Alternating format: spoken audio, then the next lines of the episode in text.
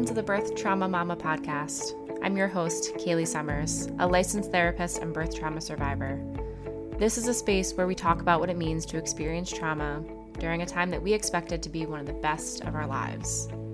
The stuff is dark and it's messy, but we're here to shine a light on it. We're here to hold your hand as you walk through the darkness. We're here to show you that the light exists, and we're going to help you find it. So, wherever you are, take a deep breath, settle in, and let's do this. Welcome back to the Birth Trauma Mama podcast. On today's episode, we are welcoming one of my all time favorite creators and nurses in this space, the lovely Jen Hamilton. Gosh, what an honor it is to get to sit down and talk with Jen about all things L&D nursing and birth trauma. Jen is changing the culture of L&D nursing and in the process absolutely without a doubt changing the lives of patients like you and me. I am forever grateful for the work that Jen does and the way she chooses to educate in the social media space. She has literally taken hundreds, probably thousands at this point, of videos on TikTok and turned them into educational opportunities for patients and nurses alike. So I hope you'll join us for this, of course, informative, but also quite entertaining conversation with our resident chicken swaddler. Hey, Jen, welcome to the Birth Trauma Mama podcast. Hi, Kaylee. I'm so excited to be here. I am fangirling very hard right now. We were just, Whoa, yes, we are buddies. I know. We were just talking about our wonderful parasocial relationships before we got on, and it felt like we we do know each other. I was like, oh, I'm I'm gonna get on the podcast with Jen, and then I was like, I've never actually met Jen before though. Yeah, so our first words ever exchanged were here, even though we've known each other for like oh a year or two. Like yeah. I know so much about you. I hope you know such about so much about me, and so now much. we we get to be real life friends, kind of. kind of, at least virtually. I mean, I yeah. know so much about your chickens and yes. swaddling. Yes. So exciting. So I want obviously you do such a great job talking about all things L&D and birth trauma in such a balanced way. Um, but I, I want to start with like how you got there. How did you end up as an L&D nurse? Yeah. Well, life? First of all, if you would have told me in nursing school that this would be my life, I would de- definitely disagree with you. Uh, because in nursing school, all I remembered was how wet my labor and delivery experience was as a student. Yes. Um, and it kind of freaked me out a little bit. Um, but yeah, I started my nursing journey in the emergency department. I was there for six years. And the last year that I was there, I was in management and I hated management with every fiber of my being. Ugh, I did not like it at all. Um, a lot of stress and not a lot of um, not a lot of fun times. So there I had a really traumatic night one night at, in the ER and I was like I can't do this anymore. I I feel my compassion like as a human being being sucked out of me. So I went on the jobs page for where I work and just looking for literally anything else. And I saw a position and it was the schedule honestly that that drew me into like, well maybe I could try this. It was a weekend option uh, mm-hmm. schedule. So basically just working weekends. And I was like, hmm, two days a week sounds great. So I sent in an email to their director and was like, hey, can I like come shadow or whatever? And the vibes when I got there was just so different. Like everyone just was so excited to be there. And, you know, nobody was calling me the bitch, you know, like because I you know, in the emergency department, if you are, uh, you know, people, nobody's happy to come. No to one's happy. No, no, one, is. is happy. No. And I got called bad words all the time. It didn't yeah. matter what you were doing. If you weren't giving somebody the right pain medicine, or if they were having to wait a long time, like you're never giving anybody good news from the ER. So, no. uh, yeah. So there was way less of that. And I found myself falling in love with just being with people during this time in their life you know like yeah it was it was great to be with people in the emergency department during times where they really needed you know support and comfort yeah. but this was a different type of of support and comfort that you're providing somebody and what a special honor that it is to be with someone during that time so you know most of the time it's a happy time, but there are times where it's not a happy time.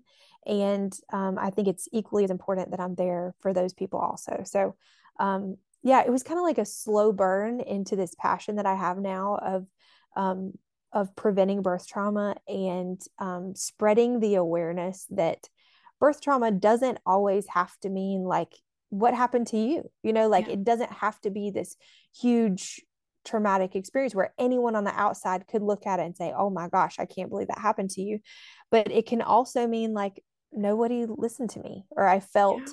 like i had no control over my body you know like all of those things can cause birth trauma so my passion is preventing that like that yeah. part of you know how can we better communicate compassion how much how much better could we be empathetic and thorough communicators with people so yeah i am so grateful for where i am now and being able to be in this space with people yeah it's amazing i remember one of your first videos that I shared was you like um acting out talking to a patient for the first time. Mm-hmm. And it was actually the reason it caught my attention was because it was based off of a comment of someone saying, I'm pregnant and I'm terrified I'm going to have an AFE. Mm-hmm. And you responded with like how you would approach working with a patient collaborating with a patient supporting a patient um, that was nervous. And that is i think it may have been that may have been it was a, it was an older video. So that may have been the first time that you used your phrase or the first time it got popular which what is what is your phrase? Because i love it. It's my favorite. the phrase is it's okay to be scared because i'm not. Um, and i think that when you come into a space where you're not there all the time like i i tell p- patients all the time it would be weird if you weren't scared you know like that yeah. would be strange so i live here work here know all the good restaurants know the places to avoid which is what i tell people it's kind of like living in a city that you're not familiar with um, versus or like being in a city that you're not familiar with versus being with a person who is very familiar with their surroundings um, kind of like having a tour guide. So I'm not afraid, you know, like there, there are moments, sure, where it gets a little dicey. Um, but you have someone there with you who knows what to do. And that can be comforting in and of itself. Yeah, absolutely. And I know you do such a great job explaining this to other like one of one of your big platforms is going out and speaking to um, people who work in labor and delivery. And you and I have a crossover in this. I messaged you the other day and I was like, hey, can I use your quote when I talk to these nurses about blah, blah, blah, blah, blah, because it's my favorite. Yes. Um, and so I'm curious about like what do you tell nurses like what what are some of the most important things that you want to communicate to nurses about preventing birth trauma so when i go speak i think that there's a couple of things that I want them to leave having deeply understood. The first is that we can cause birth trauma just in the way that we interact. Yes. Because when a nurse or someone who works in healthcare hears that, we don't want that to stick to us. Like, nuh uh. like I, yeah. it, it's easy to be very defensive of hearing that. Like, I can cause birth trauma. Nuh uh. like I'm here to help you. You know. Yeah. So we've got to take down that wall of defensiveness and accept accountability for where we uh, can participate in birth trauma. Um, and then the second is that there's there are six things that I want us to promise our patients and then to keep those promises. Um, so I have a whole presentation where I go through, and these are the promises that I tell literally every single patient that I have. Um, and you can ask anybody that I work with, it's every patient, whether I'm uh, just admitting you and you're about to get passed off to a different patient, or whether we're going to be together the whole time. I say this to every single person. So the first is that I'm here to be your advocate. And that can mean different things for different people. But for me, what it means is whether or not I agree, I am going to advocate for what it is that you want um, i'm here to give you like all the information that you need but i'm going to advocate for your empowered informed decisions you know um, the second is that i promise to believe you and i promise to um, listen to you. And then I've got, um, I promise to explain things to you so that you can make decisions that you feel good about. I promise to protect your bodily and your decision making autonomy. And then I also promise to never keep secrets from you. Um, I think that that one is very important because um, I could al- always see somebody wanting to prevent trauma in somebody by holding things back, right? Yep. Like, oh, I see that the baby looks really bad on the monitor. Everything's fine. Everything's good, you know, and just because we don't want to scare people. Yeah. And I could, I can see that that could be uh, something that people in, in like them trying to be kind. yeah. Could, it's not malicious. Exactly. Yeah. However, if whatever you're concerned about becomes a reality, we have missed so many opportunities to prepare our yep. patient for what is on the horizon. So that's one that I really think is important to do. Yeah, absolutely. And I think in in terms of the defensiveness, which I totally understand, like we we joined this profession to be helpful and you're telling me that I have, you know, one in three people are perceiving their birth as traumatic. So there's a likelihood that unfortunately those involved in their care are causing or exacerbating that trauma. And I think something that I say to nurses that I talk to a lot is that what I think a lot of them don't understand is that when I see clients and when I talk to people in my community, they will tell me the most horrific story that happened to them. And then they will say, but there was that one nurse. And she held my hand. She washed my hair. She just name whatever compassionate, beautiful, connecting words or activities this person, like they remember that. Mm-hmm in such a powerful way. And so we already know that your care and the way that you interact with your patients has such a massive impact. And the only thing that I am trying to do, and I think probably you are trying to do, is like help continue to make that impact a positive one.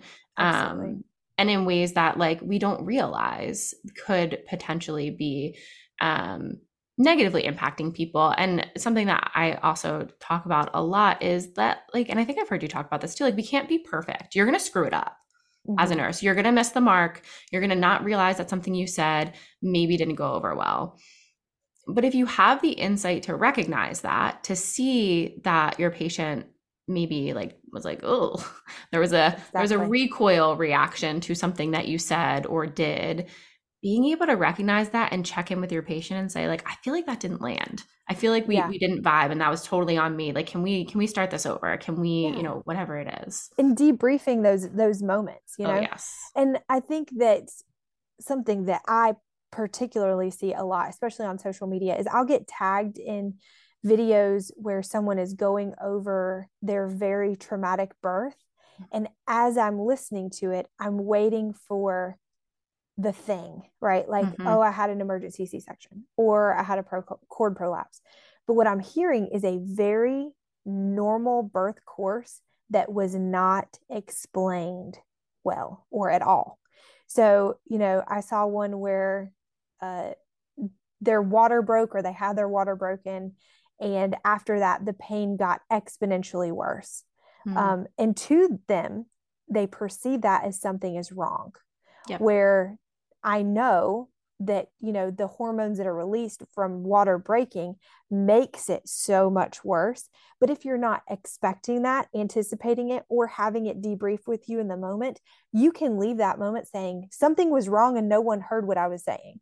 You know so i think that us explaining things to people even if it makes total sense to us in the birth space like we see it all the time so of course it's whatever way that it is not everybody comes in knowing those things. So we have to be able to express those those interactions that we have in birth.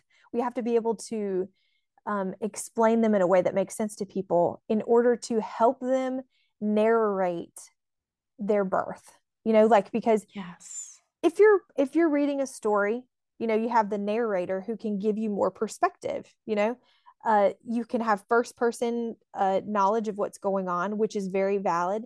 But also from a narrator perspective, if you're reading a story or listening to on an audiobook, audiobook, the narrator can give you perspectives from different places to help you fully encompass what is happening. So I kind of see that as my role as a nurse is giving you that more information to help you process it in the moment because we can we can begin to process birth trauma the moments that it ha- that it's happening. We can even process birth trauma before it happens. So I want to give my patients the uh, tools in their toolbox to be able to process the trauma that may happen, process the trauma that is happening, and process the trauma that has happened. Yes. Yeah, I love that. I think it's it's such an important skill to have and I love the idea of an, the narrator of that situation because yeah. um I do I think it changes outcomes yeah. and yeah. And I I don't want to tell someone how they should experience something, but no. all I want to do is give them different perspectives on what is happening so that they can process it as it's happening. Well, if, uh, of course, it feels very unsafe to think that something is wrong. Mm-hmm. And if mm-hmm. you have someone being able to offer you reassurance of like validation of this really freaking hurts right now, and it probably got really intense because your water's just ruptured, that is a normal process. But I know it feels probably a little scary right now and a lot of pain we are here. Here are the things that we're going to do to help you with that pain. Here are your yeah. options for pain management. And if you're going through that and you're not seeing your nurse being receptive to what you're feeling and they're kind of poo pooing it off, because to us it's so normal like yeah, yeah, we're we're used to seeing people experiencing this level of pain every day but if you're there experiencing that pain and you don't see somebody who's like oh my gosh like let me help you what is going on? That can be traumatic because that feels yes. like you're not hearing what i'm saying. I'm telling you that something is wrong because i am hurting really bad. Um, so i think that just like you said validating what they are feeling is so important. Yeah i remember obviously this is this is i want to be very clear this is not a knock on my nurse who was not able to do anything in this very short amount of time but just the experience of knowing, and I actually thankfully don't remember this, but it creeps me out to consider the experience of knowing I was dying and shouting about it and not having anyone else like understand for of course like there's there is no way to understand that in the course of 20 seconds. But from those moments of saying something was really wrong and my nurse like doing all the things it was transition so she's going to get me back to be sick in and like looking at the monitors and checking on everything that 30 seconds, 20 seconds of my life was probably very incredibly terrifying and lonely. And even though I don't remember that, obviously we know from trauma it gets stored in your body. Mm-hmm. But having that support, having someone when they're able to be able to be like, I'm on, and it starts from the, this is what I talk about. I get so passionate about this. So I go all over the place. but like, exactly like you said in the beginning, like, this is why we set up these relationships with patients like this though right like from the very start you're already saying like we're in this together here are my promises to you like that groundwork sets the stage for the mm-hmm. rest of that relationship while yeah. they're literally having the most vulnerable experience of their life yeah. and that is what makes it so i think um vulnerable for to use the word again for trauma is because it is the most one of the most vulnerable experiences of our lives. Yeah. And I think that is really where nurses and providers come in and think like I'm not doing anything wrong like I'm being neutral. But uh, my argument to that always, if you look at like the CDC report that came out for mistreatment, one of the biggest things was people felt like they couldn't ask questions. Mm-hmm. And it is like the job of the medical team to make a patient feel comfortable enough to be able to ask those questions. Like there's a reason they feel like they can't. One, we're socialized as beings, especially as females, to be like the good patient, to be people pleasers. And so I feel like we have to overcorrect. And I think sometimes medical providers don't recognize that or realize that overcorrection that needs to happen. Exactly. And one change that I've made in my practice is instead of asking someone, Do you have any questions? rephrasing that to, What questions do you have? Love instead it. of instead of you know because just like you said we're people pleasers like do you have any questions? Like it's easy to say no. When Yep. if you rephrase that to what questions do you have? I've had patients kind of pause and think like okay what questions do i have? Because it's so easy to be like no i'm fine you know but if i'm telling you i expect you to have questions that makes a big difference.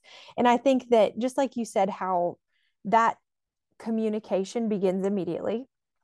Um i was in a delivery yesterday so i at the desk where we sit there's these all these monitors and we can see every single baby and whatever they're doing in that moment. So I sit at the desk and I look up and I see a baby that has been down for like eight minutes. And I know that there's people in there, but you know, they may need some help. I don't know what's happening in there.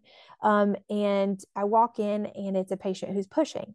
Well, first of all, in any situation where you're coming in in that where there's like a lot of stuff going on, it's very easy to come in and kind of just be part of part of whatever's happening.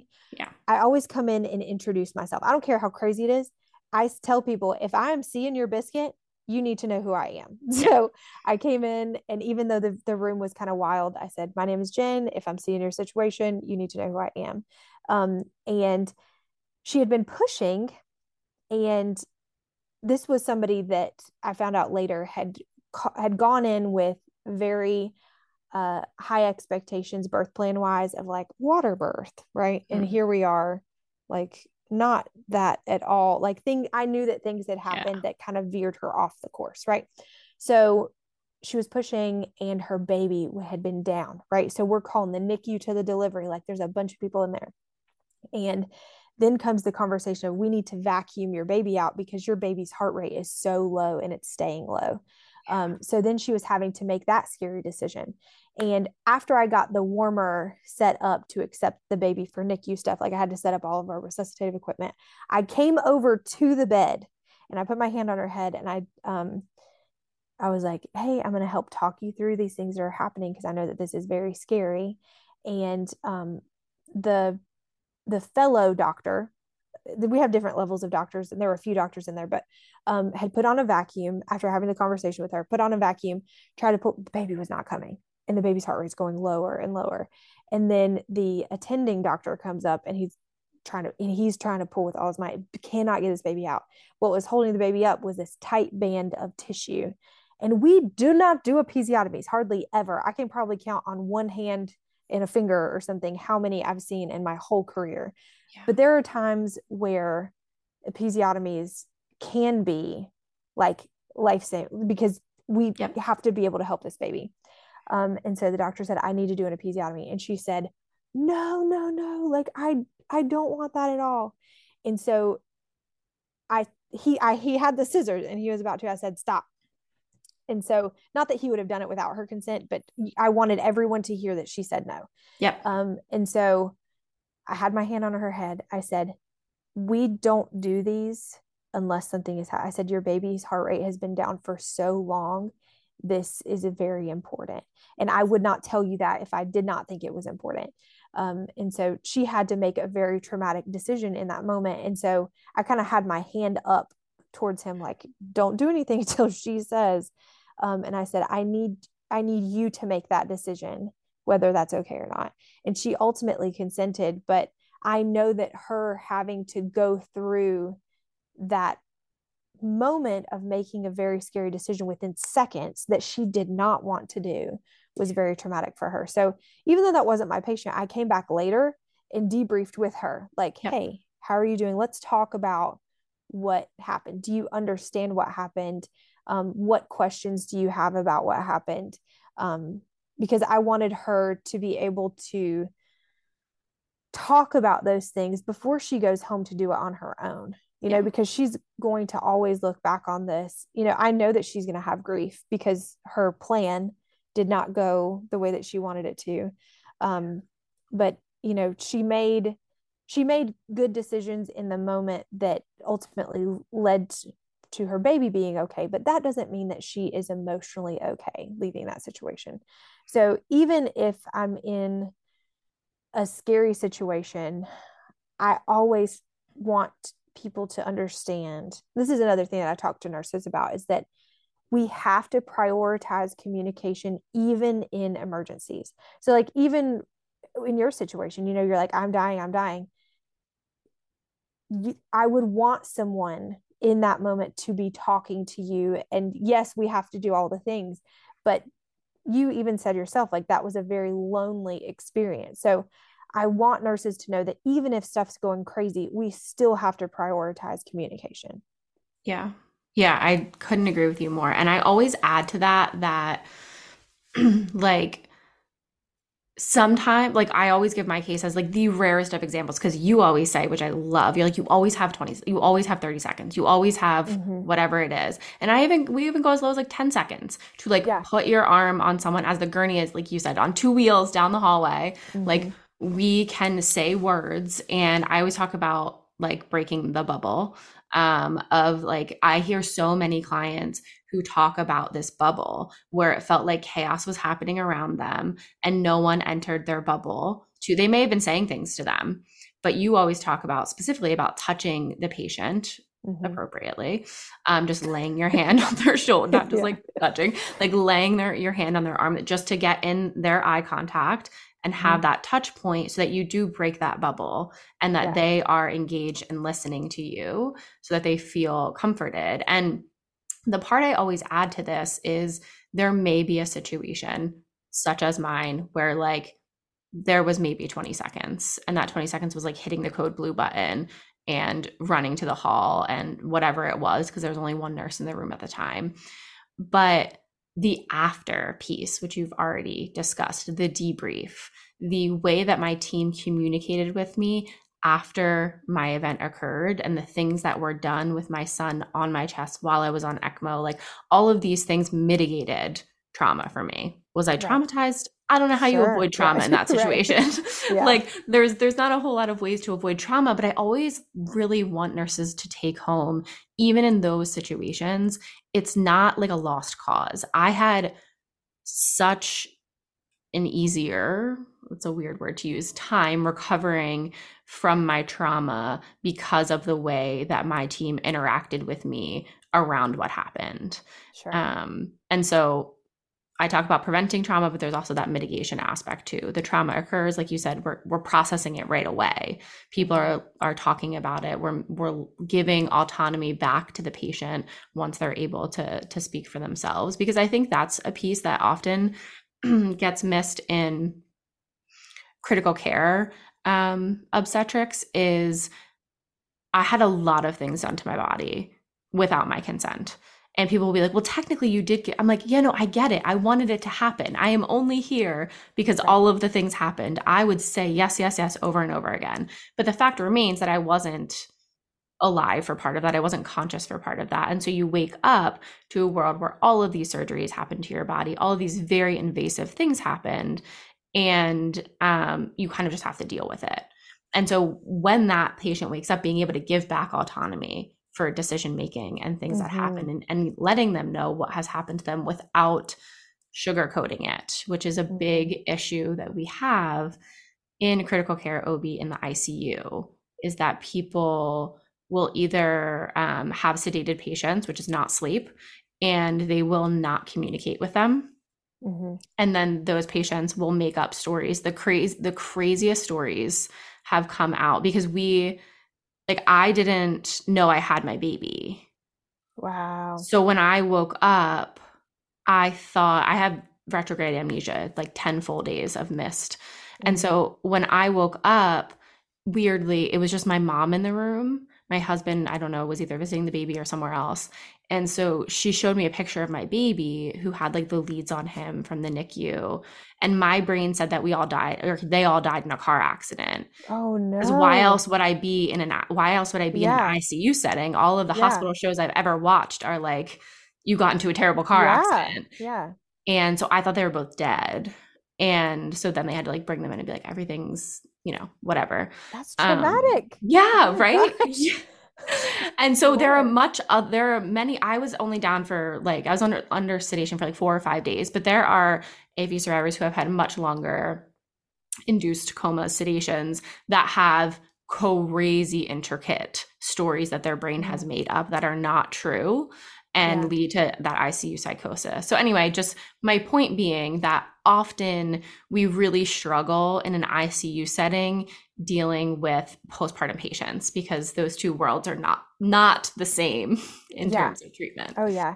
And like in nursing, it's a wonderful thing, but it's also a terrible thing that we all have our own specialties and rarely do they cross over, right? So I had a patient who um, I was in, I was acting as the rapid response OB nurse for that day, right? So Yeah. any patient in that community that was either at this hospital or another hospital, I would get called for those emergencies um, and either have to go or remotely assess. It's just a way that if there's a hospital that doesn't have OB, that they have someone who can kind of help do some liaison stuff. Yeah. So I got a call about like a 30 something week uh, mom who had had a seizure and um, she had thrown up, aspirated, and was coming in, right? Oof. Wonderfully, baby looked great. Okay. But things happened that ended up us having to have an emergency C section. Um, but also, she got put on ECMO and was intubated. Like it was bad. It was the worst um, critical care. Like she was sick. Um, I did not know if she was going to make it, but it was a wonderful but also scary thing how like I don't have this whole crit- yes, I worked in the ED, which is very helpful for me, but I don't have like the ECMO critical care stuff in my brain. I mean, not ton of people do. It's not No. even available at a, a No. wide variety of hospitals. So, Yeah. And then, you know, I have a lot of the OB stuff and I feel very comfortable in the OB land. So, yeah, we have these two different worlds that rarely collide. And when they do, it can be scary for both sides, the critical care and the OB world, because it's like, I don't know what I don't know. They don't know what they don't know, but together we can take good care of patients. But, um, you know, having to come over to the, to the critical care side and do some of the OB stuff. There's stuff that's very basic to us that they have no idea about, and same for them to us. yes. So, um, when you have something like what happened to you, you have these two worlds that have to collide when they very rarely do. So, I know that your experience is um, one that I guarantee you, every single person involved in your care, that's a story that they have in their brain of like, I will never forget that. Yes. Yes. But yeah, I, I agree. I think it's it's not everyone's training, which I do think it what was so cool about my case is that like my CTICU nurses, first of all, my God, do they know so much stuff. Right. Um, but like the fact that they fought professionally and nicely with my husband um Yeah. that my baby was going to come in to the ICU and be put on my chest when my husband was like but the baby be 11 pounds and you guys told me that she's critically ill Uh-huh. they were like yes and actually this could probably help her Yeah. um I but love yeah that they did that. I love that. and a lot of those things did mitigate a lot of trauma that I experienced. And so I just think there are creative ways. I know there are a lot of policies and protocols, but if there are people listening, the other thing that I talk a lot about, and by people, I mean like people who are in the hospital world, take pictures and Mhm. videos if your loved one is in critical care after they've given birth. My family took thousands of videos and pictures. And even with that, I'm like, well, where's the time that this happened? Why isn't that recorded? Yeah. yeah. But the people who come out without pictures, because I understand their family was like terrified, they were worried, they didn't know if they'd want the pictures. My argument is they can always be deleted. You can Mhm. always tell them that they exist in, in some random album that they maybe don't need to see or don't want to see right away. But I will say more often than not, we become obsessed with what happened when we weren't there. yeah. Um, and so having those pictures and videos, especially like my first time meeting my son, I don't remember that. Mhm. Um, so I, I always highly recommend that. Yeah, and I think that just like how it was important for you to, and it's very uh against what we would think to, you know, to want to take pictures in that moment. Um, in the same way, it's also kind of against what you would normally think about taking pictures when a baby has passed. Yes. Um, that same kind of traumatic experience. It's not where it's not something that you would ever be like, everybody smile, let's take a picture. You know, but I have patients that, you know, I offer to take photos when their baby has passed, and they're like, why? Like, you know, but I say, this is something that I want you to have the option of looking back on. Um, and you may never open these photos, and that is okay. But I don't want to take that option away from you. Um, and a lot of times, once people kind of process that thought, they are very agreeable to it. Like, okay, yeah, I could see how that, you know, I just, I want everyone to have all of the options available to them at any moment. I never want to take away options. And so um, I think that taking photos in times where you think this doesn't seem like a normal photo opportunity, I think that that's very important. Yeah, you hit the nail on the head. I had um, Chloe from the Adeline Rose Foundation um, that supports parents through miscarriage, stillbirth, loss in general.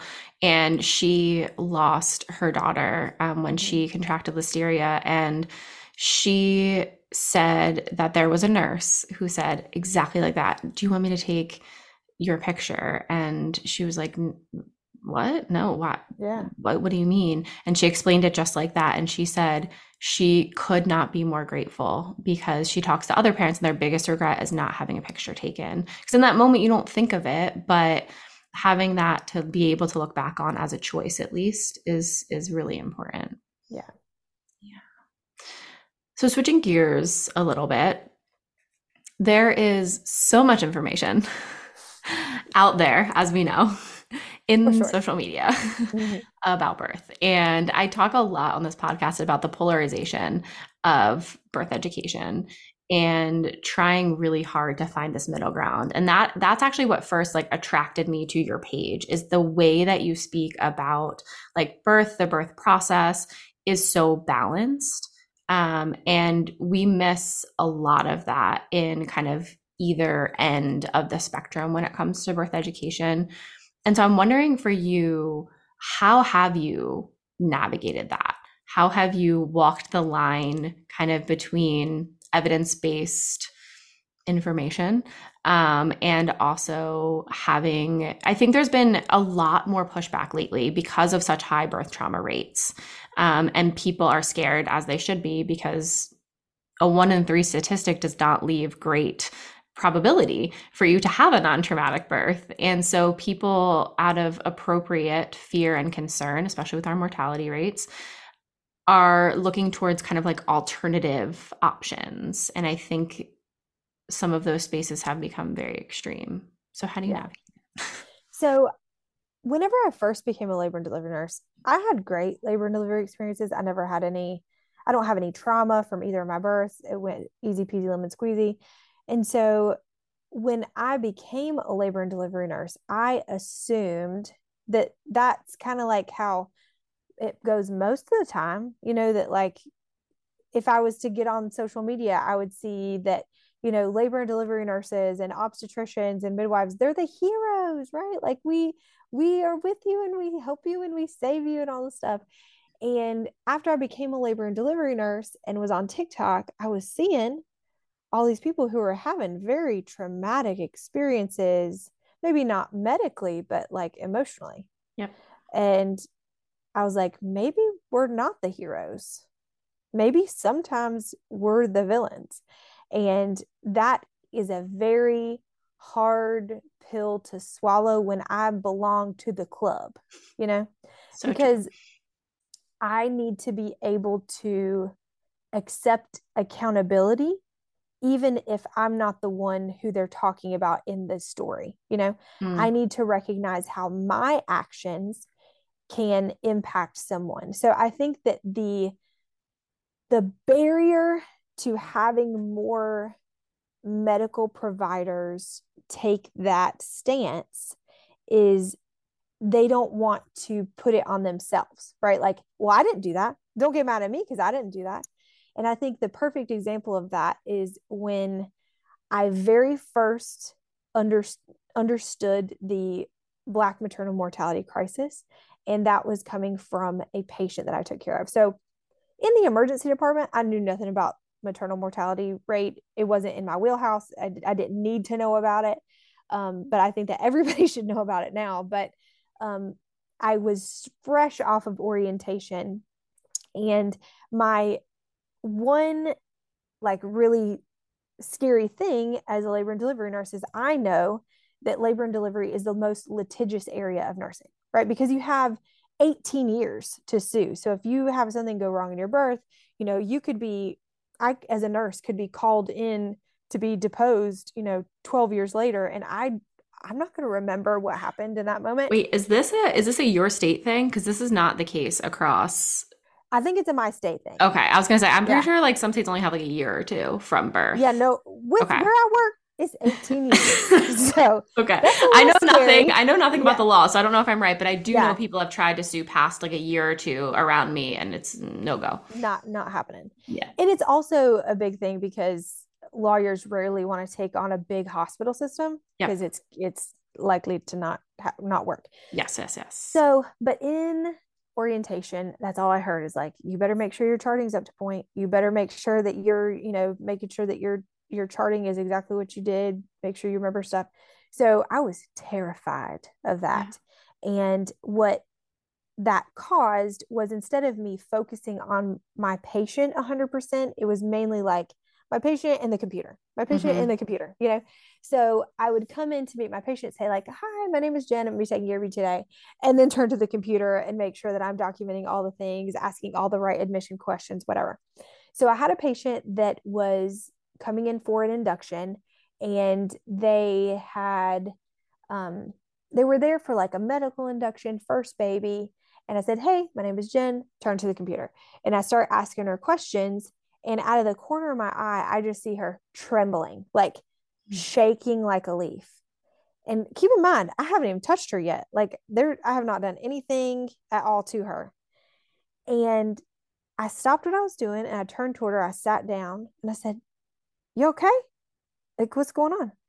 And she had her grandma on speakerphone or on FaceTime. And her grandma said, don't you let that white nurse kill you. And I was like, whoa, what is happening? And the patient turned to me, shaking like a leaf, and said, I'm just so afraid that you are going to kill me. Mm. And so I took a, a breath or two because I'm like, does my reputation precede me? Like, what? Right. What's happening? Yeah. What's happening here? And um, she says, because of uh, the racist beginnings of gynecology. And I was like, what are you talking about? Mm. You know, mm. like I am embarrassed now to say I had no clue what she was talking about.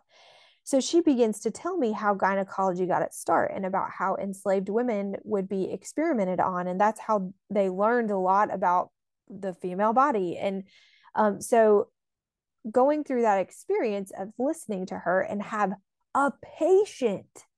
Educate me on that was yes embarrassing but it caused me to kind of go on a like a learning mission like i wanted to yeah. learn more about this. So um i learned about how gynecology got to start and i also learned about how the shadows of the beginnings are still evident today. You know like i can see some of that and it caused me to look for it you know like where can i see this still being a thing today yeah. so um but in order to do that i had to separate my personal defensiveness from what she was saying yes. because if i i could have easily said well i didn't i'm not james marion sims like i mm-hmm. didn't expect why are you mad at me like and what that would have done is the opposite of what she needed yeah. So I think that step one is that we all have to be able to separate the defensiveness from the problem. Like we all have to take an active stance against the problem. Um, and that way we won't have this like, it's you, no, it's you, you know, like there's no, we need to stop with the blame game and we need yeah. to all take accountability what a beautiful and un like that does not land on her to educate others what a beautiful thing that she did for mm-hmm. you and you being able of course to take that in but really for her to spend that time with you because she also could have just been like i'm just gonna sort of stay in my my shell because I'm terrified. Yeah. And that it's just a, a really beautiful story of connection and learning. And it sounds like that's really where you were catapulted into learning more about these not so great yeah. outcomes, especially for Black women. I'll never forget her and I'll be eternally grateful to her. And I'm sure she has no idea mm-hmm. the impact that she has had on my life and the lives of other people because her taking the time to educate me has in turn been able to allow me to educate other people. So, yep. and I'll say this too, and I hate that it is this way, but there is a, I feel like in, uh, let me try to figure out the best way to say this. The way that things are in this world, sometimes white nurses need to hear something from another white mm-hmm. nurse that they don't automatically get de- defensive. Like we have to, as white nurses, take the accountability. And I don't feel like it should be the responsibility of Black patients nope. to educate white doctors or nurses about these things. Um, and I want them absolutely to share their stories and um, for us to hear them. But sometimes, like, there needs to be uh, white nurses taking the accountability to educate other other white nurses, so that there's not like this um, this defensiveness or like.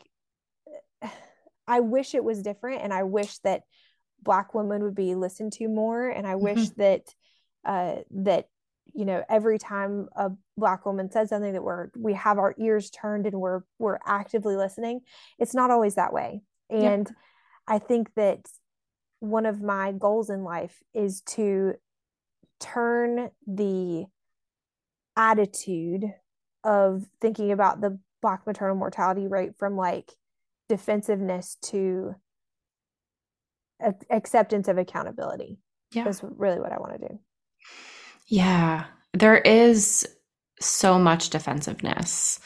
Um, I think we have more providers understanding birth trauma, and yet there are just so many who don't. Mm-hmm. Um, and that leaves people again open to feeling traumatized and all of these things. What would you like recommend to patients who maybe they're coming across nurses or providers who are not super compassionate understanding trauma informed whatever it would be. How what how do they navigate that? I think that and this is just coming from somebody who lives and works in this arena. You know yeah. i work with i work with all kinds of people who um, i could see as very defensive and then i also work with people who would be very accepting to stuff. I think that um, nurses are much more likely to uh, be receptive to hearing you and being empathetic with you if you if you automatically come out that we're on the same team you know? Because yeah. there are sometimes that patients come in saying like here's my birth i've had this before. Here's my birth plan. If you don't follow it i'm going to sue you. Or like if you don't follow it i'm going to yeah i'm going to call the police on you. Or like they come in with like these are the laws and if you do this to me xyz i'm gonna what that does is it doesn't create a collaborative experience where you can feel safe. It is like this adversarial us against you. That is not the way to have a, a safe birthing environment because you're you know coming off across coming across threatening is not a great way to have somebody who really wants to spend time with you yeah. you know um yeah. and so i have a i think that it's important for people to instead of coming in with like a really specific birth plan um i talk about the importance of birth vibes like that you know it's very easy to come in and say you know i want this i want this i want this and this is exactly how i've always planned it to be and this is what i want very easy to, to do that um, but birth is not anything that can be planned. And so sometimes when we're having to make those game day decisions of like, oh, it's not going to be this way, now I have to like figure it out in the moment, that can be very scary. So, one thing that can be planned is how you want to feel, how you want to be communicated with, how you want to feel empowered. So, I have like a, a template that I have um, called Birth Vibes. It has like birth plan and then like X'd out, it says vibes, um, where on it, instead of having like, hey, I want to deliver my baby in this position, like I only want to push in this position. Um, it I have like this is my name, what I go by. These are the important people in my life. Um, the most important the most important thing for me today is this. Um, these things are comforting to me, but these things are not. So, for instance, like I love it if you rub my back, do not touch my hair. Like those yeah. are, you know, we all have those quirks. Yeah. And then over on the side, I have good vibes and bad vibes. So, good vibes would be like, please warn me or help me to prepare if you see something concerning. Like, I want to be informed. Please give me time to process things that you're telling me and allow me the space to be able to make decisions for myself. Uh, please ask me before uh, touching me. Um, bad vibes would be like, hey, you know what? I really don't want like double cervical exams if my water's broken. Like, I get that people need to learn, but you know, if my water's broken, like, please don't do that. Or um, please don't you know bring a bunch of people in here without um in first introducing them to me you know those things are so much easier to plan than the experience itself um so what i tell people is if you go in with a birth vibes plan you could have medically a very very traumatic experience but still leave that experience feeling respected empowered informed loved, cared for, like you can still have all those things. Whereas if you go in with like, you know, I'm going to have a water birth and then you end up with like epidural vacuum extraction emergency C-section, like those things are yes going to be traumatic, but it's not just that, it's that the whole experience feels out of control to you, you know. So I think that changing our perception of planning birth from the physical act to the emotional space we're preparing can be huge in preventing birth trauma.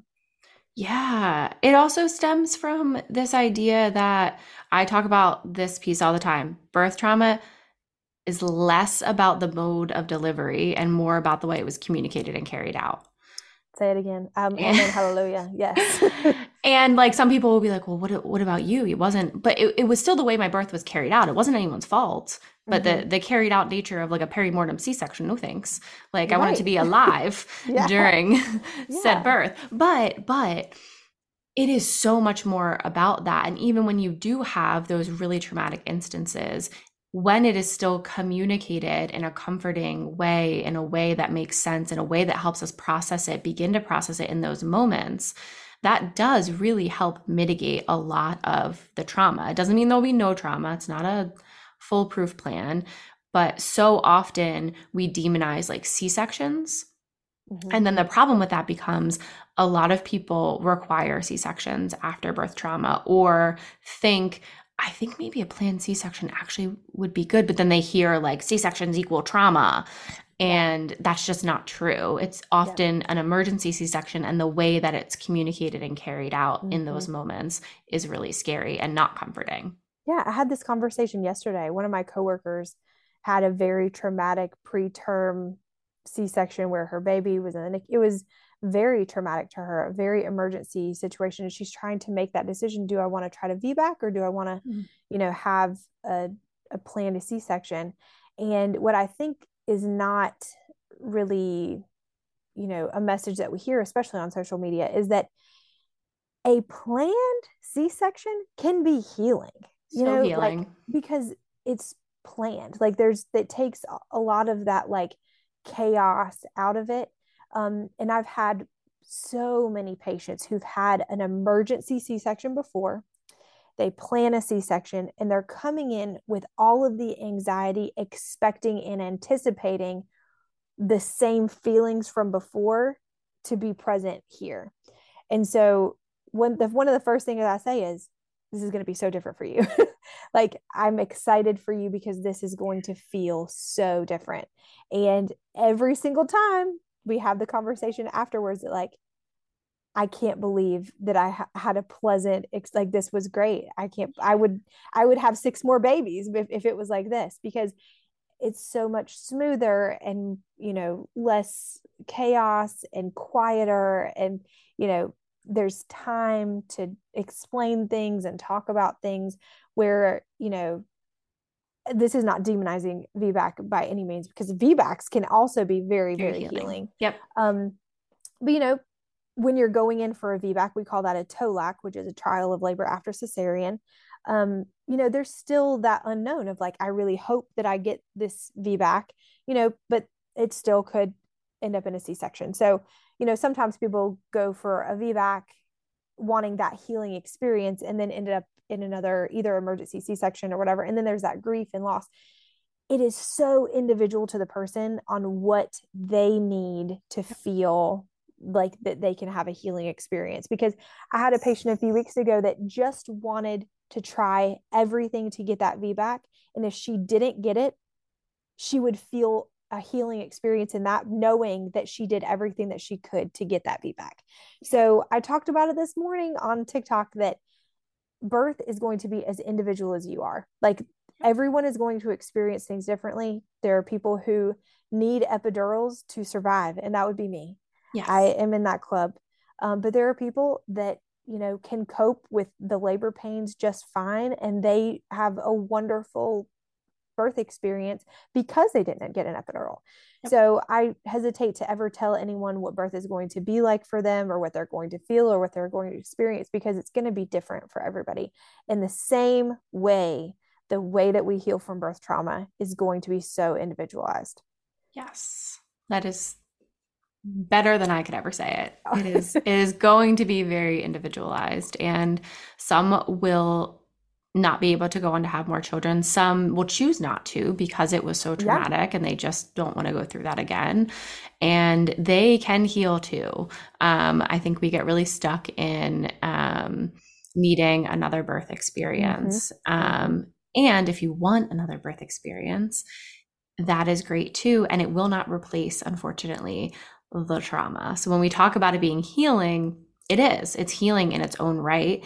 And you're you're past experience still exists. Um, and exactly. I think that kicks people in the face sometimes because they don't anticipate the grief that comes up when they have a beautiful, normal, quote unquote, non traumatic experience, how different that feels than their past experience. Exactly. It never erases what you've been through.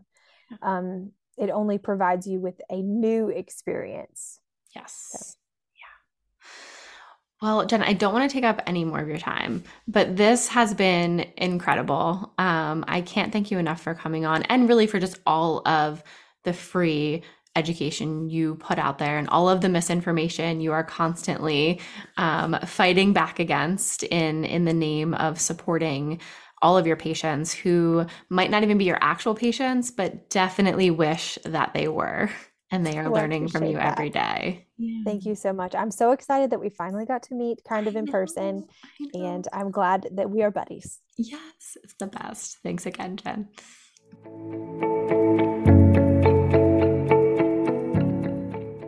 If you enjoyed this episode, don't forget to hit that subscribe button and please leave us a review so that other people can find this podcast and hopefully get the support and the validation that they're looking for.